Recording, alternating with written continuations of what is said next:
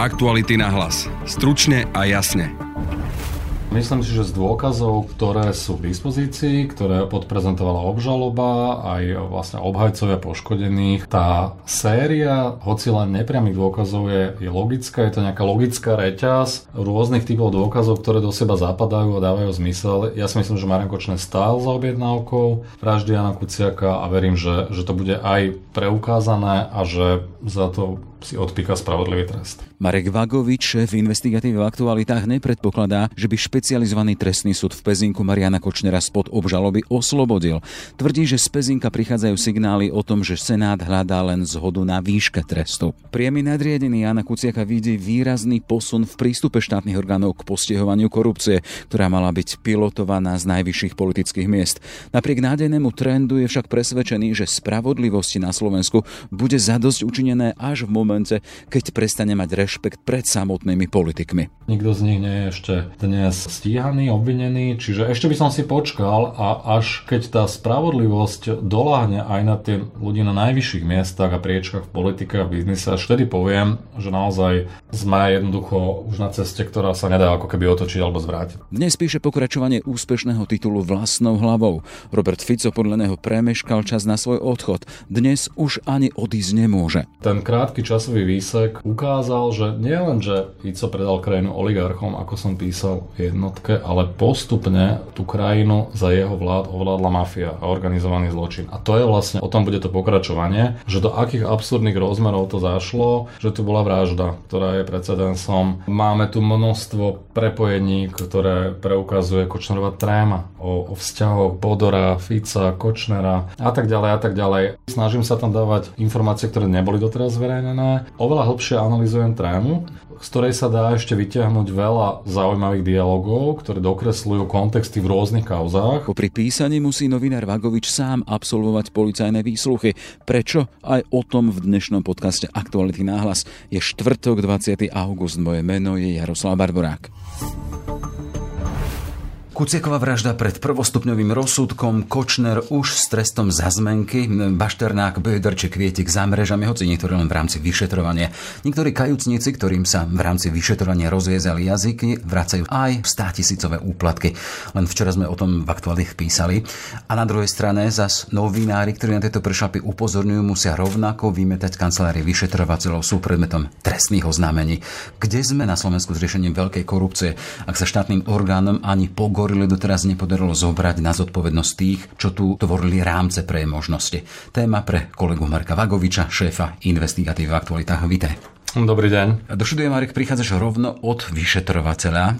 Za čo ťa aktuálne poťahujú? Stal som sa predmetom zvýšeného záujmu Petra Tota a jeho manželky, ktorí na mňa podľa teda tých informácií, ktorými disponujem, podali 10 trestných oznámení. Majú pocit, že svojimi výrokmi na adresu Petra Tota poškodzujem ich česť, že ich spoločnosti dehonestujem, znižujem ich váhu a podobne. Takže chodím na vysluchy ako na klavír a vysvetľujem svoje výroky na ich adresu. V rámci tejto kauzy nie si z našej redakcie jediný, ale sa chcem spýtať a smerujem to k tomu, že čo tým tá druhá strana môže dosiahnuť. Lebo sme v kontexte vyšetrovania Kucekovej vraždy. Samozrejme, Peter Todd je v nezávidenia hodnej situácii, keďže sa prevalilo, že spolupracoval s Marianom Kočnerom, že sa podielal ako koordinátor na sledovaní novinárov. Na druhej strane je to dôležitý svedok v prípade vraždy Jana Kuciaka a Martiny Kušnerovej, takže je celku prirodzené, že sa snaží ten pokazený obraz alebo povesť vo verejnosti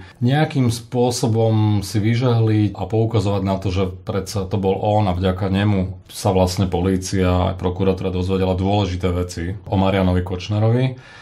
Áno, to je pravda. Na druhej strane ale platí, že Peter Todt bol jeho spolupracovníkom, sledoval novinárov, je tam podozrenie z ekonomickej trestnej činnosti, neoprávnené podnikanie, skrátenie daní a poistného, nebezpečné prenasledovanie, samozrejme neoznamovanie trestných činov ako sú lustrácie. Vieme, že Peter to dostal od Mariana Kočnera nejaké vzťahové diagramy novinárov. Bolo zjavné, že to nemohlo byť legálnym spôsobom získané. On sa nad tým pozastavil, ale nič s tým neurobil, využíval ich tieto informácie aj na sledovanie Jana Kuciaka, mohlo tam ísť aj o neoprávne nakladanie s osobnými údajmi. A samozrejme, najdôležitejšia vec, e, Peter to vlastne priznal v trestnom konaní, že Marian Kočner mu už v lete 2017 na dovolenke v Chorvátsku hovoril, že treba zlikvidovať nejakého novinára a bol by pokoj. Peter to túto informáciu zobral na vedomie, nevyhodnotil to ako nejaké riziko, možno to bral ako nejaké chvástanie. Je to proste séria vecí, e, ktoré neviem, či vedomé alebo nevedome nevyhodnotil správne, každopádne sa podielal na rôznych veciach a začal vlastne spolupracovať s policiou až v momente, keď boli zadržaní e, vykonávateľia vraždy, čiže niekedy na jeseň 2018. Ja na to poukazujem, na všetky tieto veci, ako som ich opísal. Mm, robím to niekedy možno expresívnejším slovníkom, trošku tvrdším a Peter Todajov manželka potom v tých trestných oznameniach e, robia semantický rozbor mojich slov a snažia sa ma chytať za slovíčka a preukázať, že som ich vlastne nejakým spôsobom poškodil, aby si teda, ako som už povedal, vylepšili to renome, ktoré majú dnes v očiach verejnosti. Hej, ak sa pýtam, čo ty môžu sledovať, e, zastavuje alebo ovplyvňujú ťa takéto trestné oznámenia v tvojej práci? Určite nie. Ja budem naďalej hovoriť to, čo si myslím, budem to dokladať verejnými zdrojmi a informáciami, ktoré sa mi podarí získať. Čiže zastrašiť ma to nezastraší. Je to trošku nepríjemné, človek sa musí na tie výsluchy pripravovať, odoberá to čas aj energiu, ale berem to ako súčasť eh, svojej práce a Uvidíme, ako to vyhodnotí policia, ale predpokladám, že vzhľadom na to, že som to naozaj všetko poctivo vydokladoval a niektoré z tých oznámení už boli odmietnuté, respektíve zastavené, že podobne to asi skončí vo všetkých prípadoch. Stále sme teda v kontexte vyšetrovania vraždy nášho kolegu Jana Kuciaka, tvojho podriadeného. Vieme teda, že Senát si zobral teraz čas a ten rozsudok prvostupňový by mal vyniesť, aspoň ako avizovali 3. septembra. Chcem sa spýtať, čo očakávaš? Sú tam tie možnosti do živote 25 rokov alebo aj možno oslobodenie spod obžaloby vinenia. Prichádza to do úvahy, ak hovoríme hlavne o Kočnerovi? Ja neviem, ako uvažujú jednotliví členovia Senátu. Z tých informácií, ktoré nejak prenikajú z kuloárov, sa vlastne hovorí, že tam je skôr dilema o výške trestu. Samozrejme nie je vylúčené, že niektorý z členov Senátu má pochybnosti o vine v tom zmysle, že nie je dostatočne preukázaná. Práve Lebo na to, na treba to povedať, že je to mhm. séria nepriamých dôkazov najmä. Priamy dôkaz je vlastne svedectvo Zoltána Andruškova vo vzťahu ku Kočnerovi. Ale teda čo viem, tak e, sa debatuje niekde, že či to má byť 20 alebo 25, respektíve niekde medzi tým. Vyžiadali si mesiac, čo na prvý pohľad vyzerá samozrejme podozrivo a čudne a zvádza to k rôznym konšpiráciám.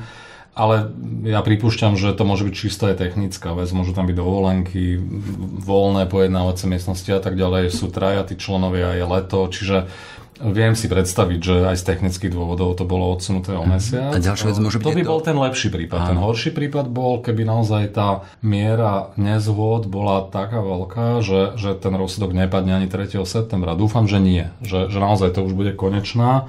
Uh, uvidíme. No, ja verím, že Aké sú signály? Marian Kočner bude spravodlivo potrestaný. Uh-huh. A aké sú signály? Ťažko, Ty hovoríš o ťažko tom teda... sa dnes uh, ako keby čokoľvek z kulárov zistuje uh, ani a je ťažké sa to vôbec pokúšať, lebo je to podľa mňa zbytočné ako keby zisťovať nejaké názory členov toho senátu. Samozrejme je tam aj nejaký verejný tlak, ja im nezávidím tú pozíciu. Navyše, ak chcú vyniesť spravodlivý rozsudok, musí ho dobre zdôvodniť, lebo protistrana, advokát pára určite sa odvolajú na najvyšší súd. Videli sme to aj z priebehu toho pojednávania, že chytali za slovíčka, snažili sa nejaké technické detaily e, chytať, e, hľadať nejaké zdánlivé rozpory vo výpovediach, že v podstate sa budú to snažiť spochybniť na nejakých možno aj procesných chybách a tak ďalej o to väčšia je zodpovednosť toho Senátu, aby ten rozsudok bol proste nepriestrelný a aby nemal šancu uspieť na najvyššom súde to odvolanie. Hej, len som dotiahal tú otázku toho možného oslobodenia Mariana Kočnera. Ty ho nepredpokladáš? Nebudem typovať, uh-huh. ale myslím si, že z dôkazov, ktoré sú k dispozícii, ktoré podprezentovala obžaloba, aj vlastne obhajcovia poškodených, tá séria, hoci len nepriamých dôkazov je, je logická, je to nejaká logická reťaz rôznych typov dôkazov, ktoré do seba zapadajú zapadajú a dávajú zmysel. Ja si myslím, že Marian Kočner stál za objednávkou vraždy Jana Kuciaka a verím, že, že to bude aj preukázané a že za to si odpíka spravodlivý trest. Hej, v posledných dňoch vychádzajú z pera alebo z tvojho investigatívneho týmu texty o prepojení Norberta Bödera s Pentou a to ešte teda v čase o mnoho skoršom, ako sme hovorili doteraz. Hovorí sa tam o kvantách peňazí navzájom, ako sa podporovali s Pentou. Kauza dobytkár zaznamenala aj dobrovoľné vrátenie takmer pol miliónových úplatkov. Vieme, že oligarcha Kvietik e, zase neúspel so žiadosťou o prepustenie z väzby. To všetko akoby dával taký, taký signál toho, že ide to správnym smerom, ideme smerom k spravodlivosti.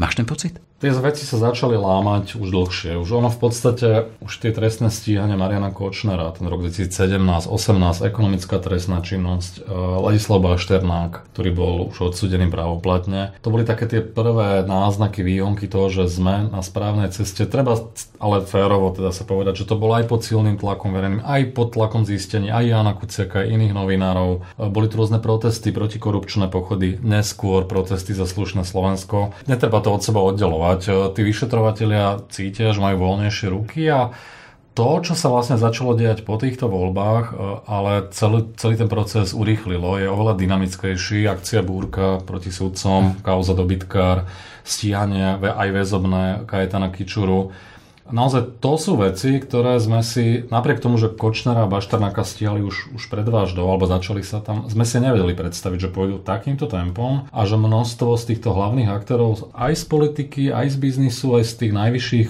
kruhov, že nielen, že budú stíhaní, ale že skončia aj vo VSB, to bolo nepredstaviteľné a je to signál, že naozaj dnes tí vyšetrovateľe aj prokuratúry už nemajú žiadne zábrany, necítia nad sebou žiaden tlak nadriadených, práve naopak v tom pozitívnom zmysle, že robte to, čo máte.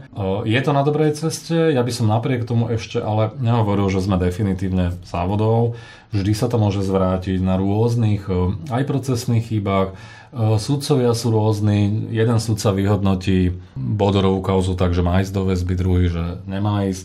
Je to ešte veľmi otázne, či naozaj všetci tí, ktorí dnes sú predmetom trestného stíhania, či to aj dospeje k úspešnému koncu. A samozrejme je tu ďalší level, a to sú politici vo funkciách, ktorí túto trestnú činnosť mohli nejakým spôsobom kryť, alebo na ne dokonca nejak osobne profitovať. A, a zatiaľ tým politickým no. špičkám to zatiaľ ešte nesme. Tí zostávajú za Prahom to, toho zatiaľ potrestania. Je pravda, že chodia vypovedať už, e, ale stále je to v rovine, že sú to svedecké výpovede, nikto z nich nie je ešte dnes stíhaný, obvinený, čiže ešte by som si počkal a až keď tá spravodlivosť doláhne aj na tie ľudí na najvyšších miestach a priečkach v politike a biznise, až vtedy poviem, že naozaj sme jednoducho už na ceste, ktorá sa nedá ako keby otočiť alebo zvrátiť. Uh, už nejaký čas z tvojich profilov alebo profilu na sociálnych sieťach zaznamenáme to teda, že hovoríš o tom, že pred nejakými dvomi mesiacmi si písal, že už mi chýba iba 200 strán.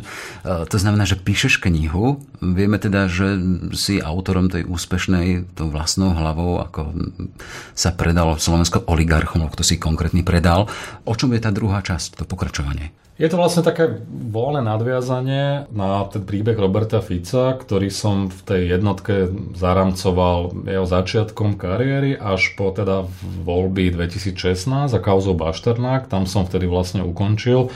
To bola vlastne tá prvá éra, začiatky Ficové, ako vznikal smer, pôsobenie oligarchov a kauzy, ktoré boli sprevádzané vlastne počas jeho prvej a druhej vlády. A teraz vlastne nadvezujem. Za tieto 4 roky sa toho udialo oveľa viac ako predtým za 15, mhm. čo som opisoval v jednotke. Naozaj to vidím aj keď spätne rešeržujem tie udalosti, veď to vidíme aj sami, že každý deň takmer je nejaká šokujúca bombastická správa, nová. A, a naozaj, že ten, ten krátky časový výsek ukázal, že nie len, že Fico predal krajinu oligarchom, ako som písal v jednotke, ale postupne tú krajinu za jeho vlád ovládla mafia a organizovaný zločin. A to je vlastne, o tom je tá dvojka. O tom bude to pokračovanie, že do akých absurdných rozmerov to zašlo, že tu bola vražda, ktorá je precedensom. E, máme tu množstvo prepojení, ktoré preukazuje Kočnerová tréma o, o vzťahoch Bodora, Fica, Kočnera, a tak ďalej a tak ďalej. A rozmer, ktorý dnes sledujeme naozaj obludný. Tá, tá jednotka, to, čo som opisoval v tej prvej knihe, bolo oproti tomu ako prechádzka ružovou záhradou. Tam to boli korupčné kauzy s nejakým politickým pozadím. Tu je to priamo pôsobenie organizovaného zločinu na pozadí obrovskej korupcie. Byť kauza dobytka. Hey, nie je to tak teda, že ak v tej prvej časti si hovoril o tom, že Fico predal krajinu oligarchom, za ten postupujúci čas si tí oligarchovia uvedomili to, že tú krajinu vlastne vlastnia a teraz si vlastne pýtali to svoje. Určite Ten národ je ale- náša a ťažko sa im teraz púšťa. Určite áno, ale je tak možno trošku také paradoxné, že tí prví oligarchovia alebo piati sponzori, ktorí stali pri zrode Smeru, ich vplyv za tejto poslednej Ficovej vlády niekedy po roku 2016 trošku zoslabol na úkor Norberta Bedera. A o tom bude aj časť tej knihy, že e, na výslne sa dostal človek, ktorý má oveľa hrubšie spôsoby. Aj na pohľad pôsobí drsnejšie, ovládol políciu, mal kontakty v tajnej službe, pravdepodobne sa podielal aj na financovaní sledovania novinárov, chcel sledovať politikov. Peter Todt vypovedal, že si ich aj nahrával, akože používal drsné metódy, podobne ako Kočner. A že to je trošku iný level. Tí pôvodní oligarchovia, to sú takí, alebo chcú byť takí ctihodní už páni. Oni už nechcú byť vnímaní tak negatívne ako boli. Začali si trošku cieľane vylepšovať imíč, e, prevádzajú svoje aktivity na svoje deti, majú rôzne developerské a iné projekty, začali komunikovať s novinármi. Jednoducho... Tá kultúra ušľachtilých Eh, alebo bielých golierov. tak, proste posunuli sa ďalej, nechcú žiť do konca života s týmto menom a snažia sa trošku si vylepšiť povedz. Kdežto ten Norbert Beder, ten proste to bol človek, ktorý porušoval písané a nepísané pravidla. Proste mu to bolo úplne jedno a naozaj, že táto skupina Kočner, Beder e, a ďalší s politickým krytím, naozaj to sa dá povedať, že to už je prostredie organizovaného zločinu. Že to nie sú len tí klasickí oligarchovia, tá akciovka, ktorá si vyberá dividendy za peniaze, ktoré vloží e, do strany, ale že toto je už iný, iný spôsob v úvodzovkách podnikania, kedy si ako keby svoje nároky vymáhaš aj tvrdšími a neštandardnými metodami. Hej, pred tými vyše dvoma mesiacmi bolo to, že ešte mi chýba nejakých 200. Dnes môžem povedať, že ešte mi chýba nejakých koľko. No, asi tak polovica, ale treba povedať, že idem teraz, že veľmi akože takým dynamickým tempom. Píšem do druhej v noci každý Čiže deň. tvoj pracovný deň má aj 10 koľko hodín? Mhm. denne. A ako kedy, ale píšem v podstate, ak sa zobudím s prestávkami naozaj, že do tej druhej Mhm. v noci, kedy už to je ale potom náročné a už padnem ako kabela. Hej. Ako sa píše v, v atmosfére, keď vidíš aj na sociálnych sieťach, teda, že ľudia na to čakajú. Vidíme tam podporné rôzne teda správy a s tým teda, že čakáme, čo, čo majú ľudia majú čakať na analýzy, rekonštrukcie, hodnotenia.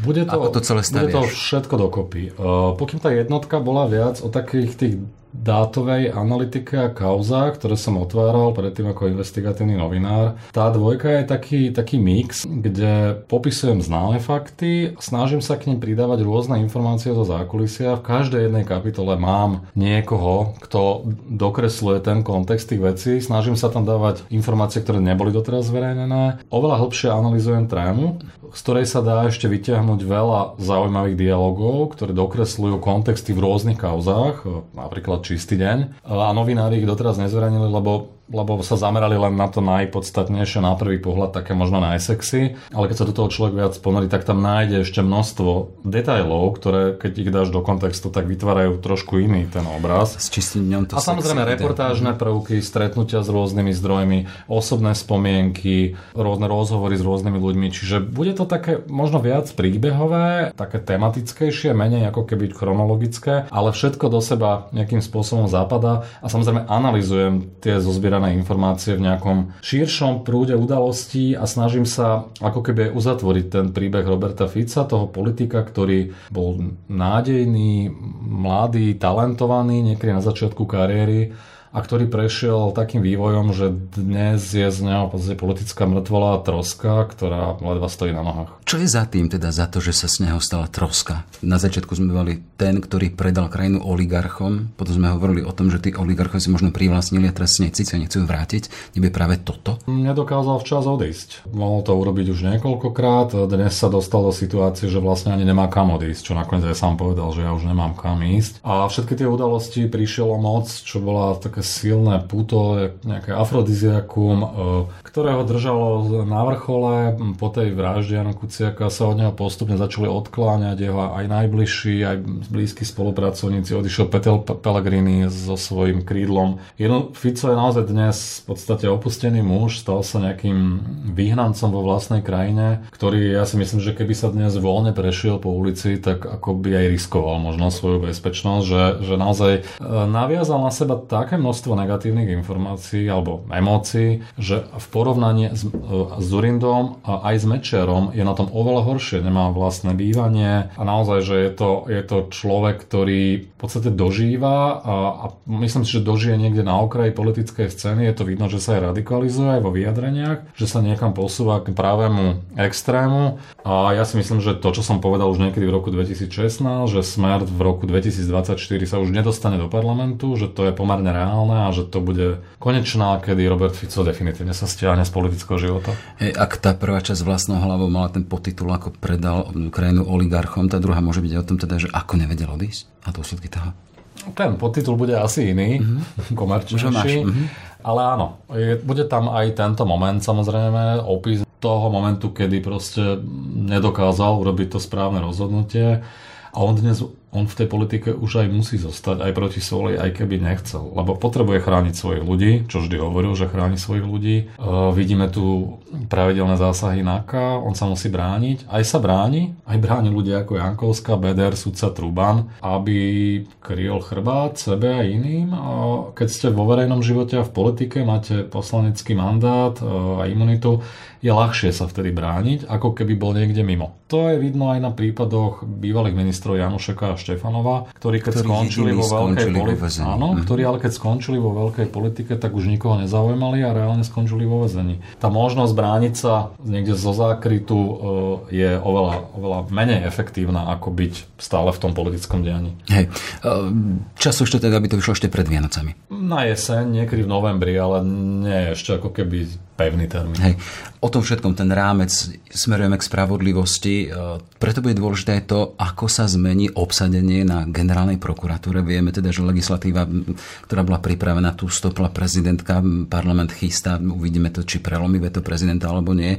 Nakoľko bude obsadenie postu generálneho prokurátora a aj s tým, čo tam teda sa plánuje, či bude môcť byť otvorená táto funkcia aj pre neprokurátorov. Ako to hodnotíš? Ako dôležité toto bude pre tú ďalšiu spravodlivosť pre Slovensko? Tak už sme spomínali, že vlastne tí vyšetrovateľia cítia, že majú voľné ruky a výsledky sa dostavili. Nič menej. E, naozaj bude kľúčové, kto bude generálny prokurátor, špeciálny prokurátor, aj policajný prezident. Lebo tí ľudia dôležitých funkciách sú kľúčoví viac ako zákony. Oni nastavujú nejakú atmosféru, keď tam príde férový, odvážny, spravodlivý človek, tak aj tí podriadení vedia, že im do toho nikto nebude zasahovať, naopak, že ich ešte bude pozbudzovať. Čiže toto sú naozaj tri kľúčové veci, ktoré treba čo najskôr presadiť a preobsadiť to vedenie týchto inštitúcií, aby, aby to nezostalo len pri tých zásahoch pravidelných a záťahoch a aby to neskončilo tak, že postupne budú všetci títo podozriví prepušťaní z väzby a ľudia budú veľmi sklamaní a výsledkom môže byť, že v roku 2024